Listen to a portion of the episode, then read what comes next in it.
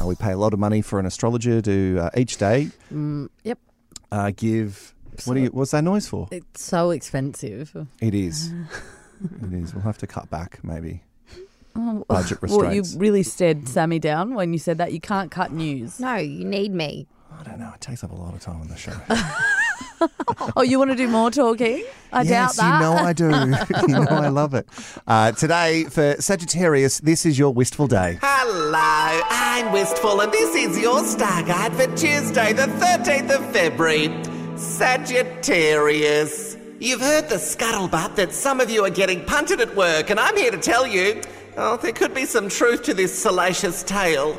And if you're worried that your name could be on the list, just think about all you've brought to the business since you've been there. Well, I guess that thing that happened at the Christmas party certainly isn't going to work in your favour, but how are you meant to know that your top would be quite so see-through in that light? Like Taman Sirsock says, whatever will be, will be. And I know what you're thinking. Wearing that see-through number again won't actually get you a bigger redundancy. And that's your day by the stars. Hum day you tomorrow.